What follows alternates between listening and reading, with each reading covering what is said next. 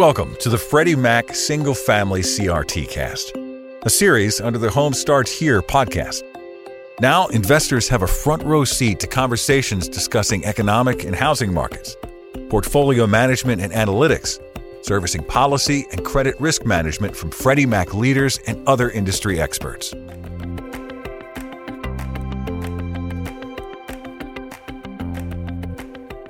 Hello, welcome to Freddie Mac's CRT Cast.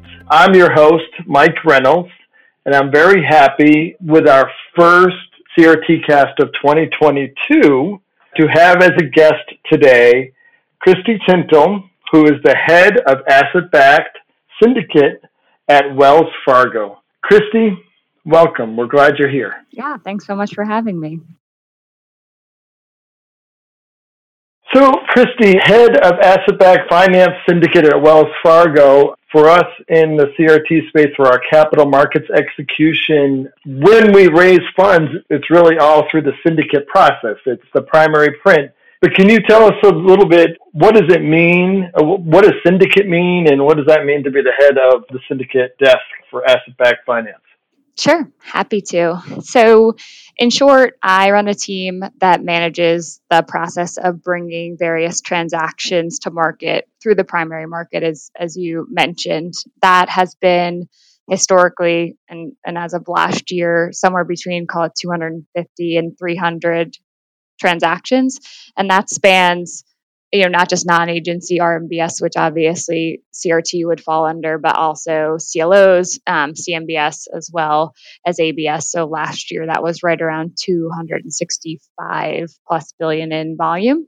Effectively, we work with issuers like yourself to strategize around how to bring, how and when to bring transactions to market, how that transaction should price, and then in working in close collaboration with the issuer, approach the market through our sales force to engage investors who would like to participate in that transaction. Your transactions can vary in size. They can be as small as call it 200 million or they could be close to 2 billion like the transaction that you all just priced and depending on the nature of the trade, the rating, the duration, if it's fixed or floating, the investor base, the composition of that investor base can vary dramatically. In different markets, it can vary dramatically. But effectively, we go out and canvass investors to understand who would like to participate, try to solve for what the right pricing level is as part of that process, and then ultimately price the transaction and settle those bonds with investors. And so, effectively, that's what we would call running a syndicate. That's a very broad participation. Your field of work is very broad. That's what I'm trying to say. I mean, 250 to 300 transactions across multiple asset classes, CLOs, ABS, GSE, CRT. You're clearly you need to have your pulse on multiple markets. Can you talk at all about that? Just how does that all come together? Yeah, absolutely. We're set up in some ways similar, but in other ways different than some of the other our peers on the street. Some may, for example, have a dedicated CLO syndicate role, and we have more of a generalist model whereby all of the transactions are did off of the same desk.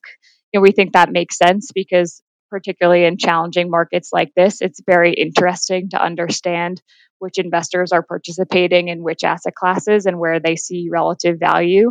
And that's true not only across structured, but working in conjunction with our investment grade syndicate to get to understand what investors are active in that space and what the dynamic in their market is. So it's definitely wide reaching. We have subject matter experts in our banking team that we obviously work in close collaboration with. We also work very closely with our trading desk, especially for the purposes of CRT, which is a very you know large liquid market and where bonds are trading in secondary very much informs how we position bonds when it comes time to bring a new issue transaction. So while we manage the process, there's a lot of other parties internally at Wells and obviously working again in close partnership with our issuers that help sort of drive the process and whose expertise we tap to make sure that we're thinking about how to market the transaction in the best and most appropriate way. Again, given to your point, we're talking about a lot of different types of transactions across spanning different asset classes. Well, I'm really impressed. I think the job of as head of a syndicate desk is very challenging. You personally, the shop that you run, we consider Wells Fargo for our CRT space to be one of our top desks. So it's a challenging job. We think you do a fantastic job at it. Like you said, that broad view, you know, we're very focused on what's happening at the GSEs and CRT, and we can dig into that in a couple minutes. But I think the value you and your team are bringing of that broader view is tremendous. Uh, many of our investors are participating in across multiple asset classes.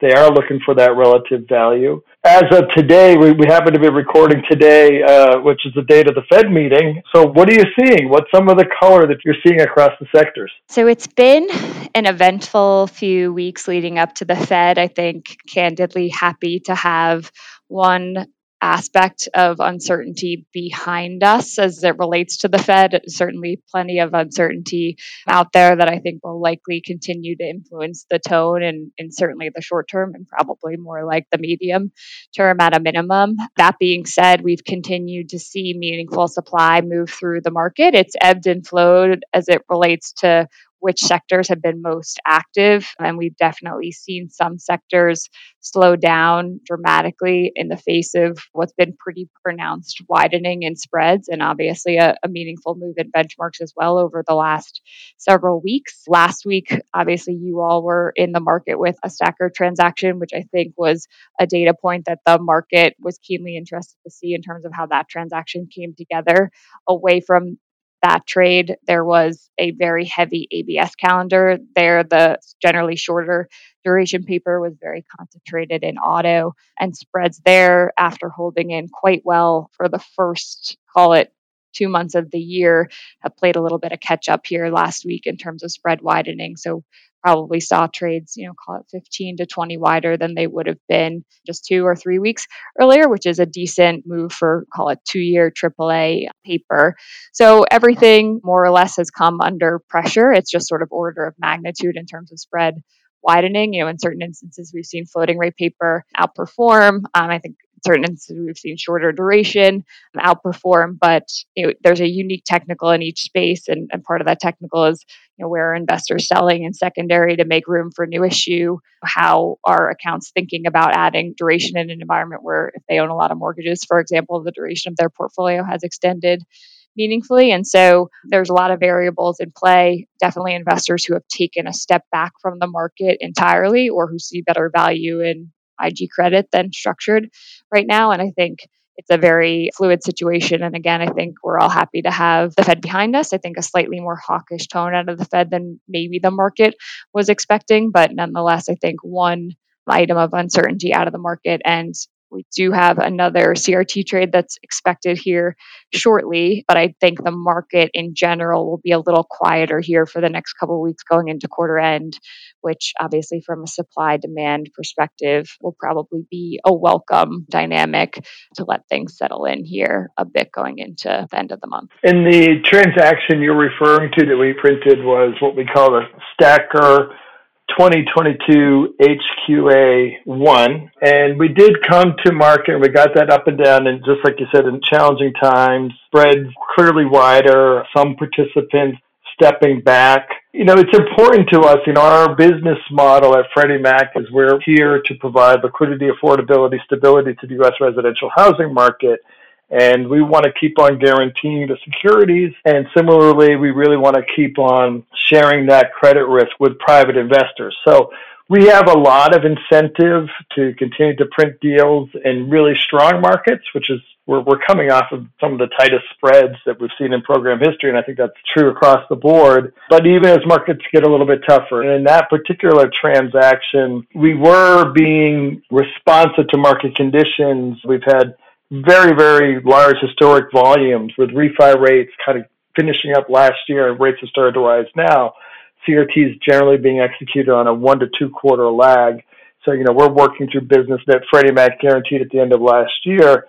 We were going to come to market with, I'm using rough numbers, about a, a $2 billion transaction. We intentionally downsized that to, let's call it about $1.6 billion to try to be a little more accommodative to the market situation. Now, happily report, we had really, really significant participation. Actually, we saw several new customers come into the books, and we were able to upsize the investment grade portion, the top portion of our offerings, which I think is pretty significant. We ended up printing it about 1.8 billion. So that's a little bit color on that.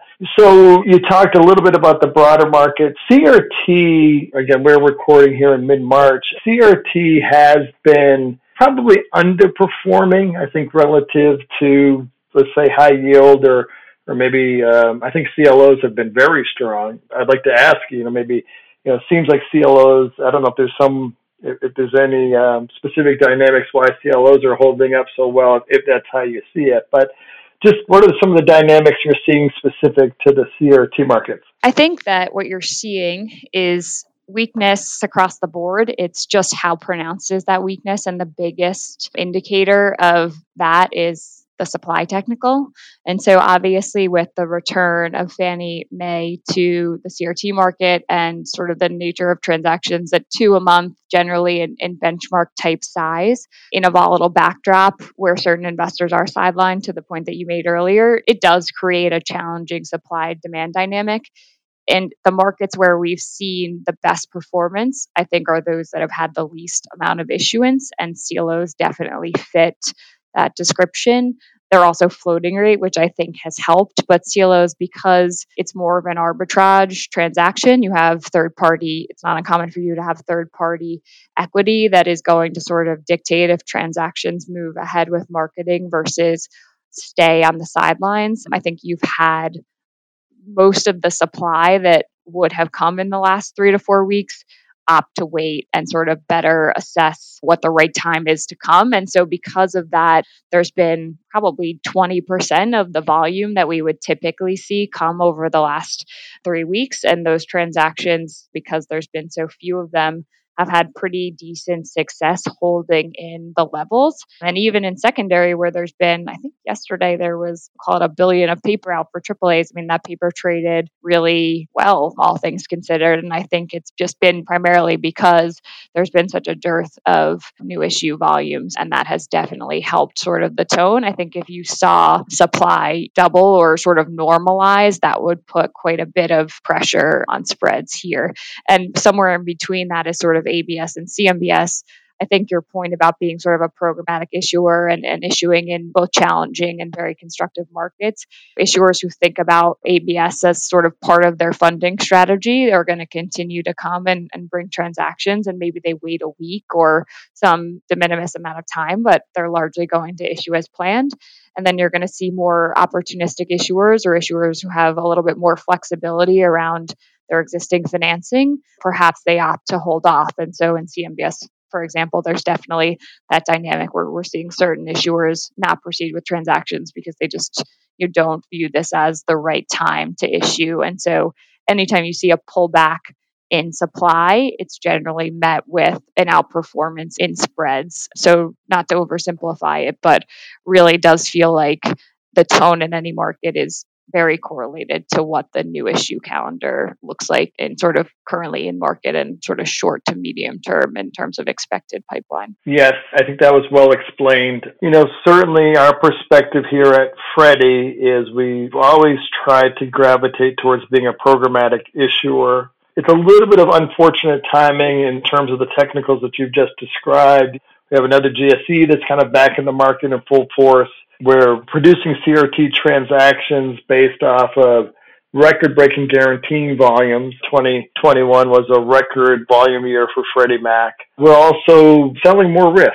We're detaching higher. We're getting more protection for our transactions. So all those combinations are definitely increasing supply at a time with the volatile backdrop as you described. So that's a little bit challenging, and I think that's also why we rely very heavily on the syndicate. You know, the art and the judgment and the skills of the syndicate desk becomes even more important in challenging markets. And I will just also say, I personally and at the company, we get a little concerned with this idea of waiting. And it definitely makes sense for certain issuers in certain situations. My view has always been I don't know if next week or next month will be a better market. And if we can get the deal done now, I'd rather get the deal done now than necessarily wait for better days. And that's not like a hard and fast rule, but just generally speaking, you know, it's kind of hard to buy the dip, if you will. So yeah, and I think different issuers have different motivations, and there's merits to both. But I think you all have been consistent with your messaging to accounts about how you think about the program. I think it's as important to be sort of clear and prescriptive around what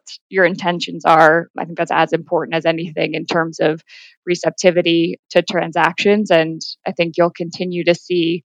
You know, again, some issuers hold off because that's what meets their needs best and then perhaps others choose to pause for short periods of time just to be thoughtful about what timing best suits them and everything in between. So it's definitely it's interesting times and definitely feels like everyone is looking for as many data points as they can ascertain to make an informed decision about what the best sort of path is and best approaches. And certainly your transactions are no different. And in these times we try to be as thoughtful as we can about are there creative ways to approach the market? Are there things that we can do to ensure that the transaction's getting the best receptivity possible and that we're sort of engaging investors in a way that suits both your as an issuer and their needs as, as investors. And it's challenging. And in this environment, I think even having been doing this for 10 years, you learn something on every trade. And so it's a it's educational exercise each and every day as of late. And you talk, you know, you talked about reaching out to investors through the sales force. We tranche up the risk, and I, you know, we won't go into too much details, but basically, you know, we offer a variety of investment options from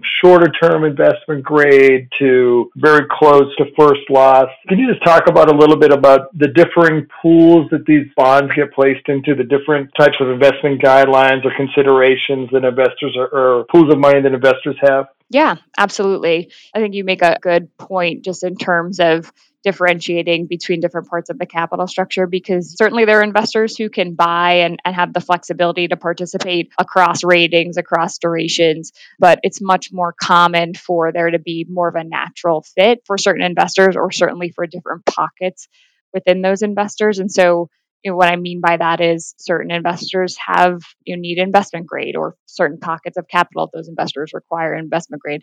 Some have duration constraints, want to buy five years and in. Certain investors have a preference for fixed or floating. There's an ERISA eligibility consideration when you're talking about CRT in particular, but in general for just the retirement and health plans, what sort of appropriate investors there. There's public versus private or 144A transactions. So there's a number of different factors, and then probably the most important of which is the level, so that the coupon or, or the spread in which a transaction is going to price and how that compares to comparable investment opportunities for these investors at any given time, but a number of factors that'll sort of weigh on and sometimes open up a larger pool of investors that can potentially participate or restrict the number of investors that can participate. So you think about insurance companies and NAIC could, considerations, you know, does that cause them to gravitate towards more investment grade? Yes. Do you see, you know, more faster money perhaps gravitate towards the bottom where there's, you know, not necessarily a rating?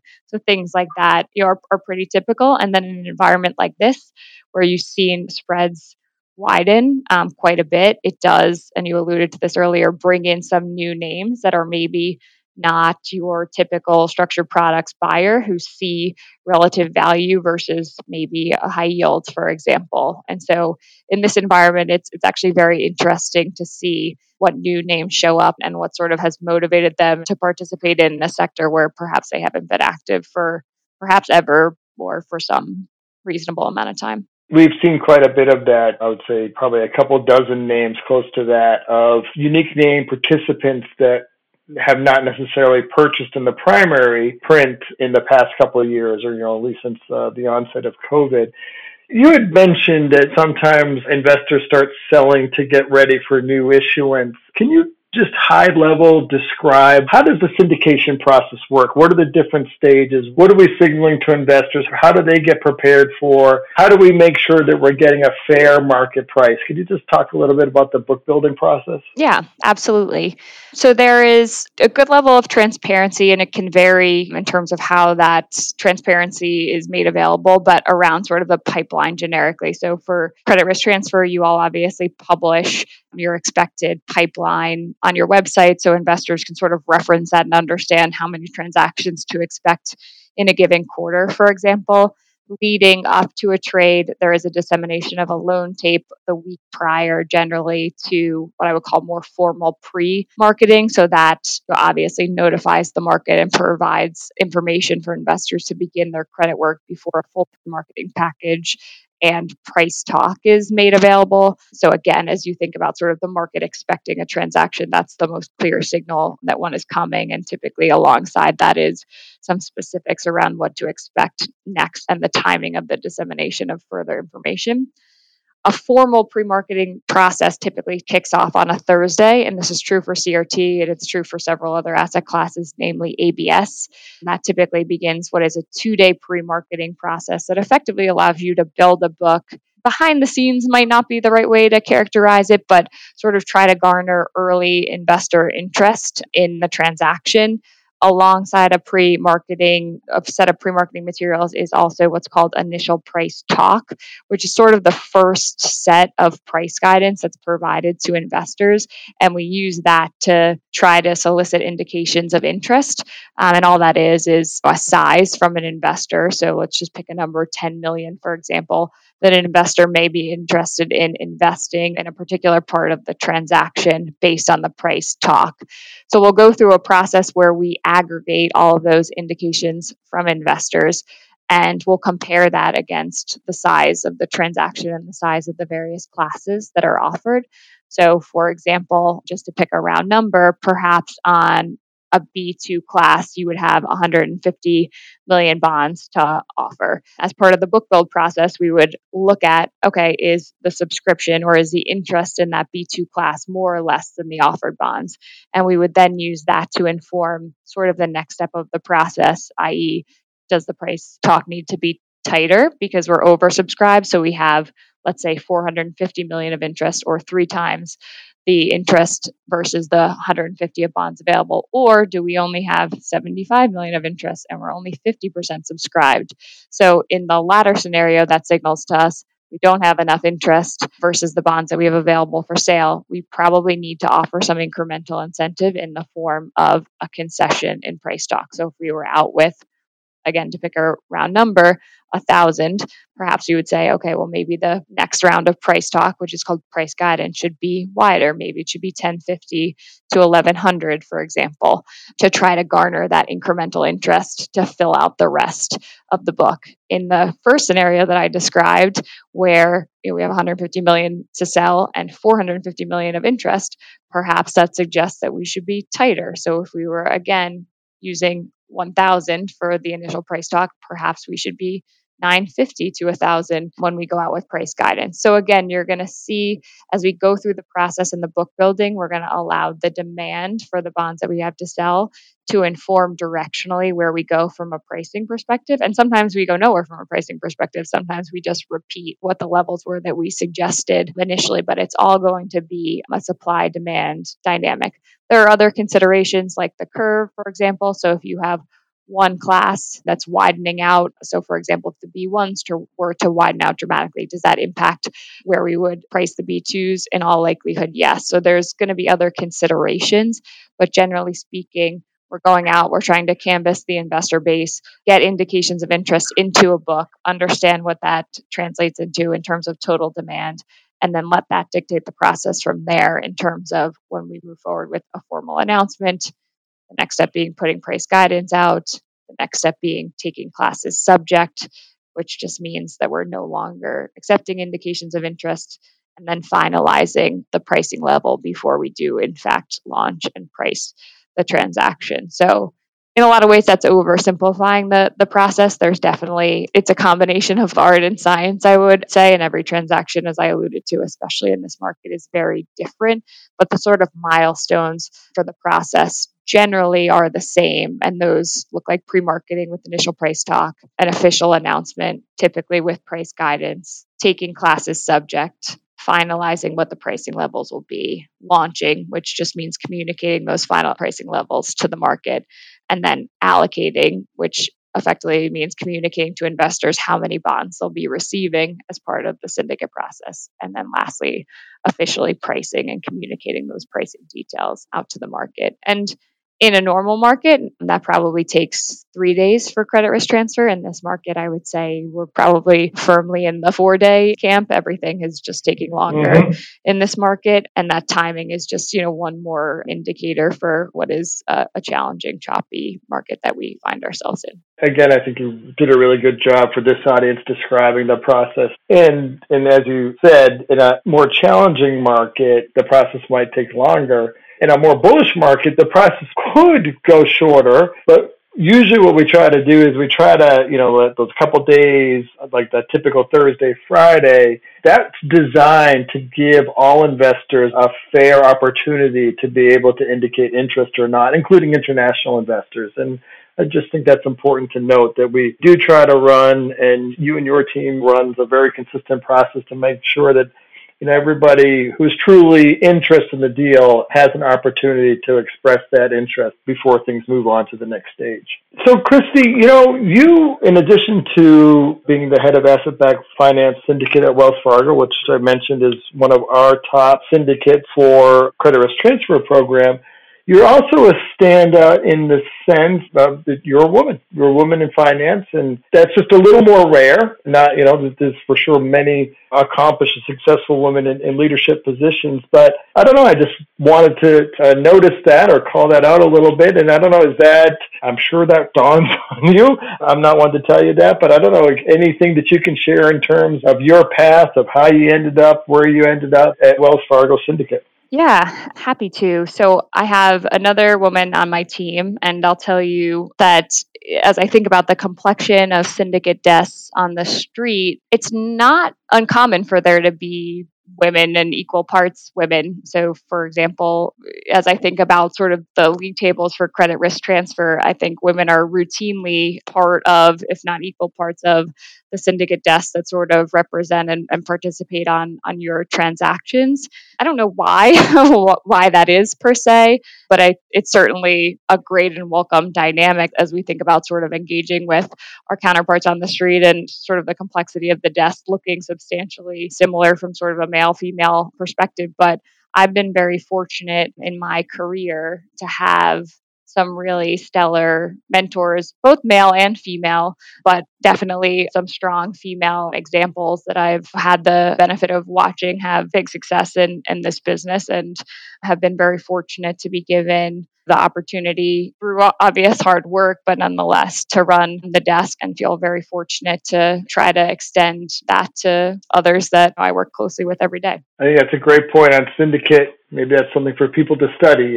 Thank you for that. We're out of time. Do you have any closing comments uh, before we wrap up? No, other than I hope by the time this podcast gets published, we find ourselves in a slightly more stable market where we're talking a little bit less about how challenging it is to get transactions through the market. So hopefully a little bit less volatility from here on out. I hope so too, Christy. And thank you again for all the work that you do to help syndicate Freddie Mac credit risk transfer transactions. And then certainly for taking time out of your busy day in a difficult market so that I know your time's even that much more valuable. So we really do appreciate it. Yeah, thanks so much for having me. I appreciate it as well. Thank you for listening to Freddie Mac's CRT Cast, a series under the Home Starts Here podcast. Stay tuned and subscribe to catch additional interviews with key industry leaders and experts. Home Starts Here is available wherever you listen to your podcasts. We appreciate you rating, reviewing, and sharing with your network.